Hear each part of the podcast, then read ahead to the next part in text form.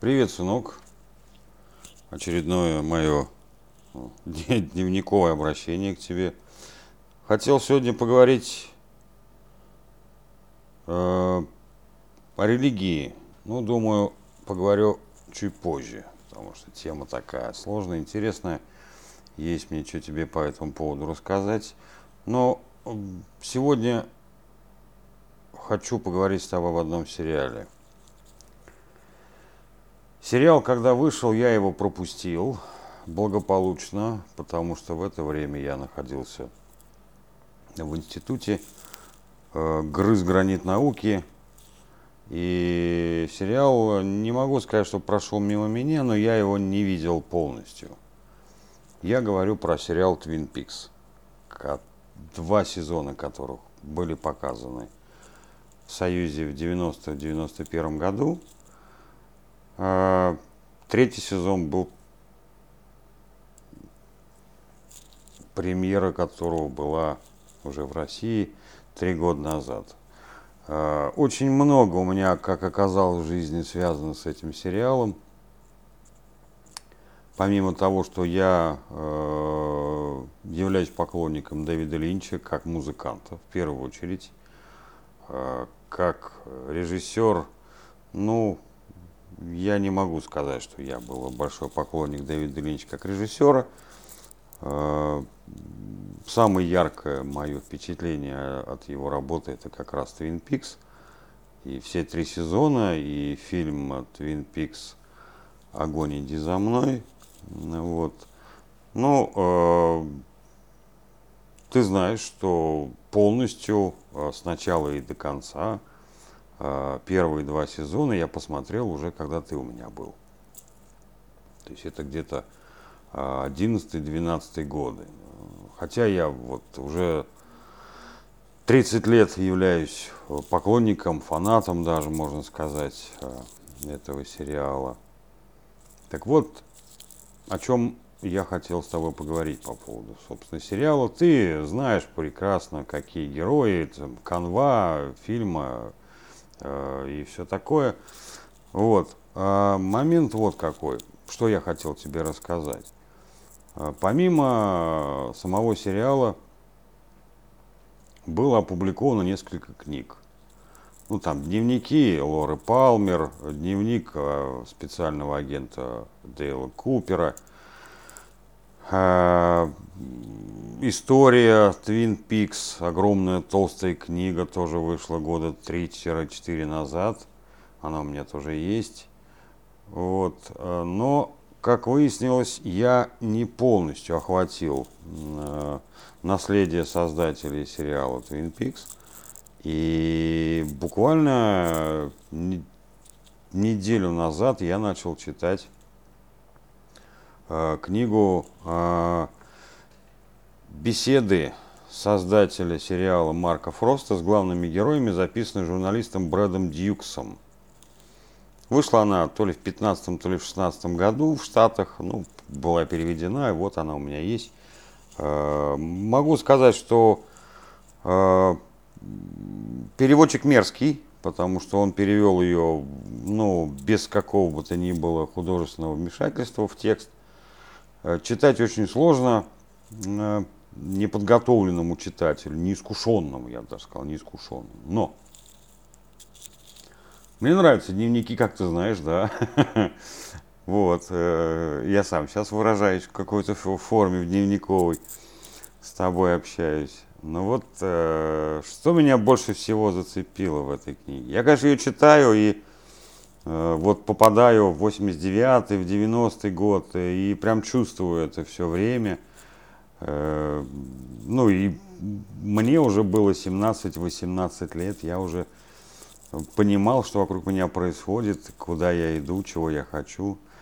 Э, так вот, что я хочу тебе, что меня вот на данный момент, я прочитал уже почти всю книгу, там осталось страниц 80-90, я не смог удержаться, потому что я еще одну вещь зацепил, э, связанную именно с с Твин Пиксом, да. Ну, здесь это многослойная вся история, луковица такая. А, ну, вот, а, еще немножко отступления я сделаю. Э,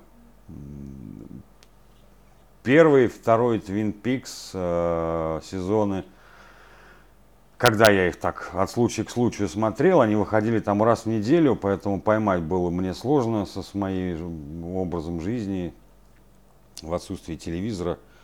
Э, они вышли в тот момент, когда я еще не был женат. Третий сезон, э, который вышел через 25 лет, э, я смотрел уже не будучи женатым. Вот такой тебе вот э, факт моей биографии, который связан с Твин Пиксом. Здесь отсюда выводы можно делать разные, да, но я вот как, как факт тебе это говорю. Так вот, что меня всегда меня интересовали некоторые вещи, вот, в том числе, как снимается кино и люди и так далее. В самом сериале, в Твин Пиксе, ну и в фильме тоже, есть некий персонаж, а, которого зовут Боб. Ну вот в, в книге его называют убийца Боб.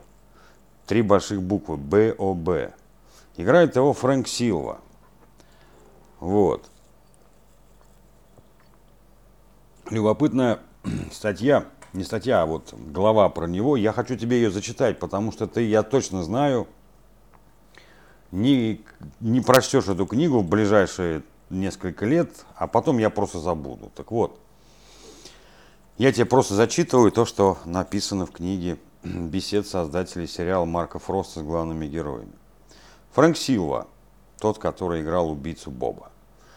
Сначала я должен сказать, что Боб был случайностью. С первого дня в сценарии его не существовало совсем. Это было абсолютно невероятное происшествие. По сути, сей инцидент произошел на съемках оригинальной пилотной версии. Я был членом съемочной группы, художником-декоратором из художественного цеха. Необыкновенная история появления убийцы Боба на протяжении лет многократно пересказывалась Дэвидом Линчем, актерами сериала и членами съемочной группы. Почти каждое упоминание о том событии, уже ставшем городской легендой, уходящей корнями в 89-й, окрашивается все новыми деталями. Точно известно, что Фрэнк Силва оказался на площадке Twin Peaks в качестве сотрудника съемочной группы и был увековечен на пленке как самый страшный злодей проекта. Грейс Забриски – это а, актриса, которая играла маму Лоры Палмер. Она говорит, большинство моих воспоминаний касается моментов, более-менее связанных со мной. Находясь там, наблюдая, становясь свидетелями предвиденных ситуаций, которые Дэвид Линч превращал в нечто потрясающее, включая вход действия, будто ошибки не было вовсе. Из всех случайностей любимейшим для меня стал казус с Фрэнком Силвой. Во время съемочного процесса никто не должен двигаться на площадке, пока идет запись. Но Фрэнку потребовалось взять что-то в этот момент. Может реквизит, может чашку кофе. С уверенностью, что он не наделает шума и не попадет в камеру. Но он лишь так думал. Камера была на мне, когда, скорбящая по утрате, я пролегла на диван, накачанный лекарствами. Фрэнк находился в прихожей. И тут ему понадобилось пересечь дверной проем в противоположной стене и что-то взять. Это было несложно сделать, так как в кадр не попадало. Но над диваном висело зеркало. Глядя на изображение, Дэвид Линч мог видеть зеркало надо мной и то, что отражалось зеркало по ту сторону комнаты. И то зеркало, в котором крался обратно к выходу Фрэнк, пытавшийся проскользнуть в дверь, отражалось в моем. То есть Дэвид увидел его в зеркале над диваном, как Фрэнк пробирается мимо. Однажды нам придется сделать презентацию в PowerPoint или анимацию, как это было, чтобы все почувствовали магию этого грандиозного казуса. И во время просмотра гораздо глубже проникнуться умением Дэвида различать чудесное в том, чего не должно было бы быть. Шерил Ли, актриса, которая играла Лору Палмер. Я обожала Фрэнка.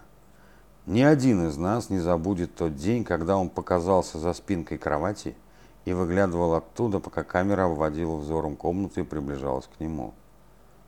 Тогда Марк Фрост и Дэвид Линч удалились и начисто написали новый персонаж и придумали диалоги.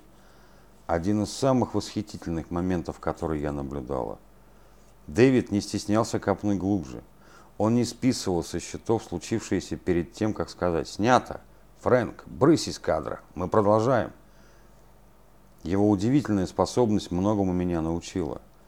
На роскошном примере ситуации с Фрэнком я поняла, как это важно – уметь поддаваться творческой энергии, что сильнее всех нас, и доверять волшебству в работе. Кайл Маклахлен.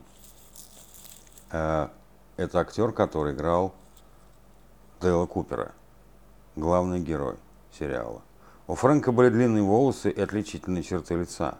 Он был одним из милейших парней, которые мы встречали, и просто прекрасным человеком. Этот трудяга потрясающе оформлял интерьеры на съемочной площадке. Дэвид лишь подумал, о, это может быть интересным. То, что Дэвид смог уловить, что случайный инцидент принесет пользу проекту, сродни качеству гения. И с помощью своего видения образа он легко направил Твин Пикс в другое русло, расширив рамки повествования. Рэй Уайс, актер, который играл отца Лора Палмер. Я не был до жути напуган, потому что знал Фрэнка как мягкого добродушного парня. Образ рычащего Боба шел вразрез с его настоящим характером. Я хорошо общался с Фрэнком и понимал, как тяжело будет откликнуться на его игру и испугаться. У него были длинные красивые волосы с сильной проседью и лицо, которое хорошо бы смотрелось на монете в 5 центов. Его физиономия могла бы быть высечена на горе Рашмар. Он обладал удивительно запоминающейся внешностью, и мне кажется, во всеобщем понимании именно так должен был выглядеть злой дух. Но нет, лично я его не боялся, это же был Фрэнк, смеется. Фиби Огустин, ну еще кто-то из сериала. Как же меня колотило, пока я шла, осторожно ступая по железнодорожным путям, глядя перед собой в пилотной серии. Во время съемок на мосту меня жутко пугал один из присутствующих. При этом он ничего не делал, просто вызывал неприятные ощущения. Я вспомнил Фиби Огустин играла Ронет Пуласки. Я позвала Дэвида и спросила у него, что это за человек и должен ли он быть на площадке, потому что побаивалась. А Дэвид тихонько шепнул, никому не говори, но это плохой парень. А потом выяснилось, что это был великий Фрэнк Силва.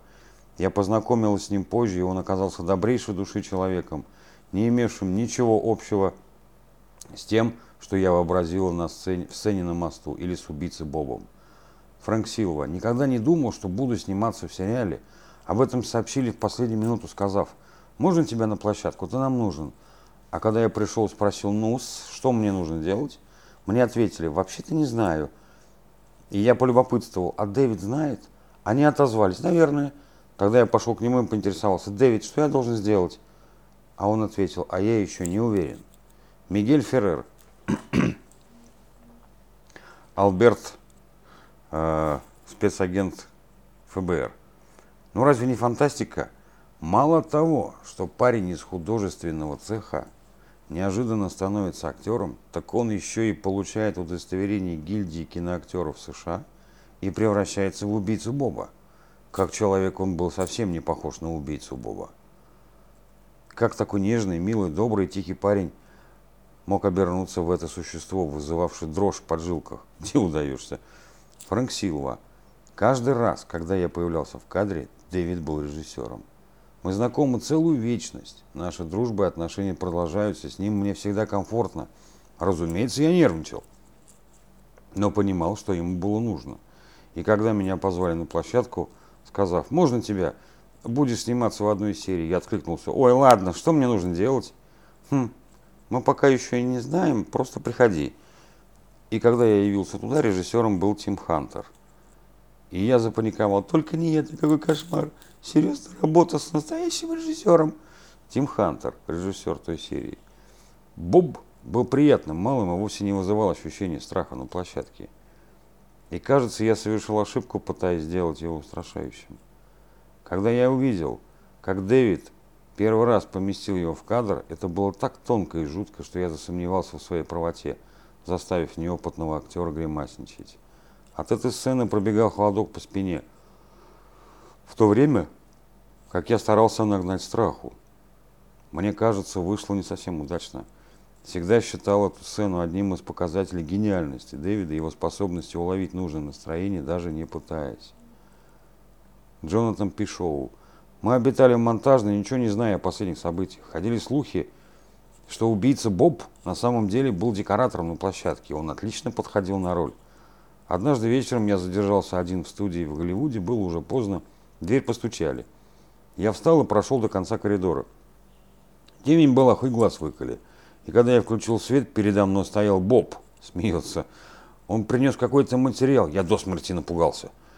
Каково было обнаружить его стоявшим за дверью, ни разу его не видев. Да уж, это было непередаваемо, смеется. Еще одна прелесть работы с Дэвидом. Да чего же жуткий малый, идеально подобранный. Он вообще разговаривал? В течение первого сезона Твин Пикс любопытный персонаж, убийца Боб, появлялся лишь на листовках. Вы видели этого человека? И в коротких видениях Сары Палмера и агента Купера. Во втором сезоне кадров с ним стало побольше, но неоднозначность образа сохранилась. Однако с каждым спонтанным появлением на экране персонаж все глубже проникал в сюжетное полотно сериала. Фрэнк Силва скончался 13 сентября 1995 года в возрасте 44 лет, оставшись главной изюминкой во вселенной Твин Пикс. Аль Стробл. Мир никогда не узнает, каким добрым и хорошим человеком был Фрэнк. Осознавая свой непрофессионализм в актерской профессии, он был счастлив помочь проекту. После всех этих страшнючих моментов он раскалывался в беззвучном хихикании. Его будет не хватать. Лесли Моралес. До того, как уйти из жизни, Фрэнк был моим декоратором на площадке и ближайшим другом. Он был одним из самых славных парней на земле.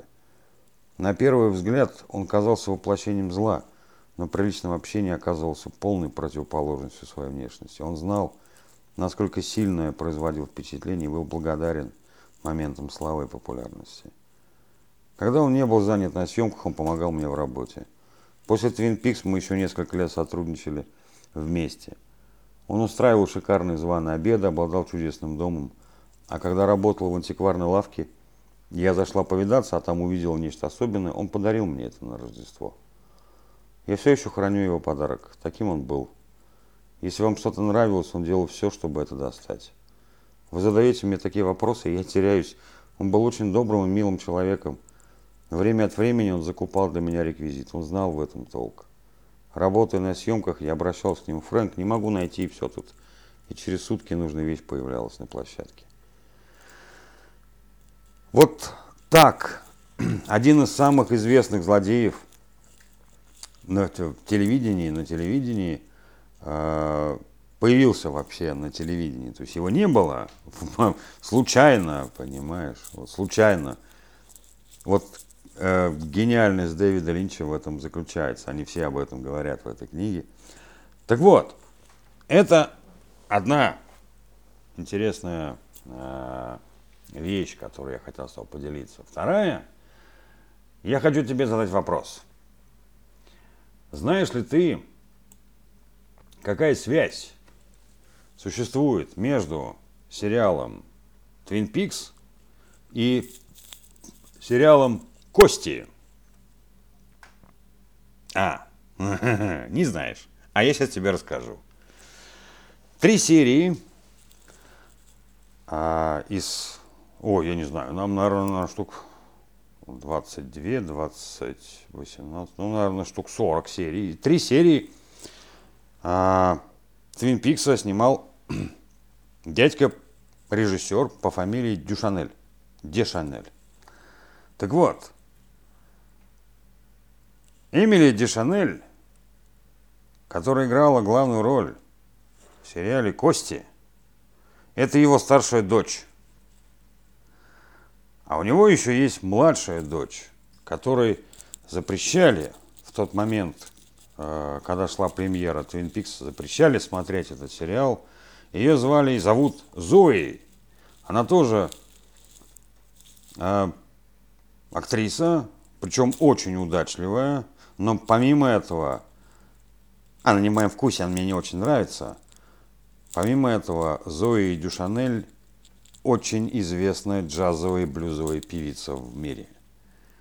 Так вот, связь, да?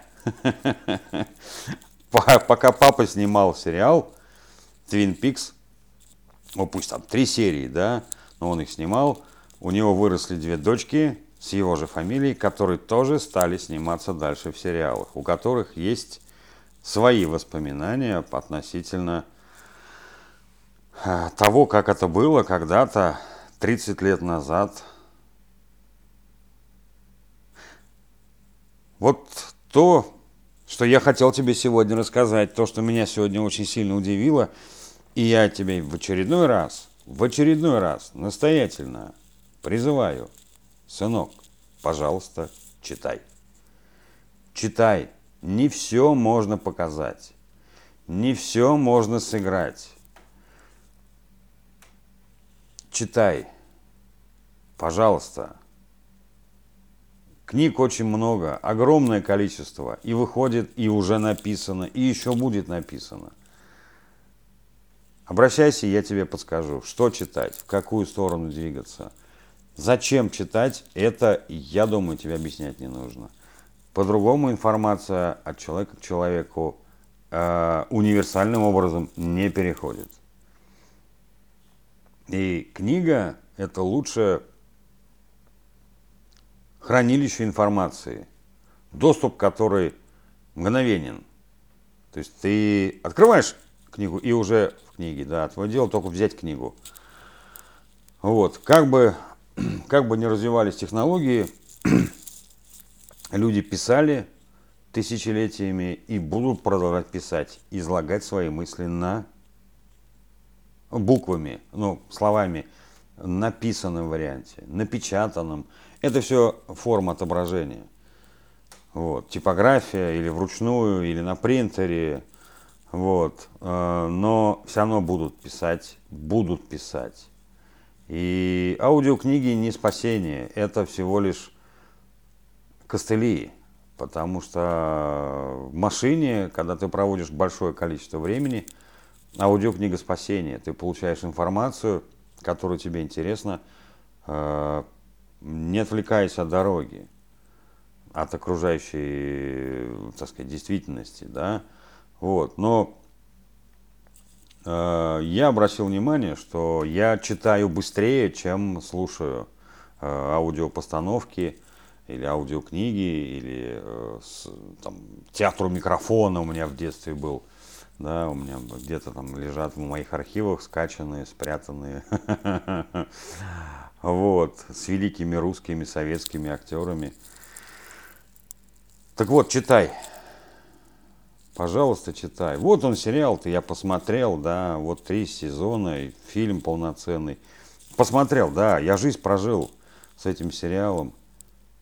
И вдруг, открывая какую-то, ну, ничего мало чего значащую книгу с воспоминаниями людей, которые снимались в этом сериале, вдруг я сталкиваюсь с абсолютно для меня легендой, которая, оказывается, имела огромное значение вообще для всего фильма. Вот. Я тебя люблю, сынок мой.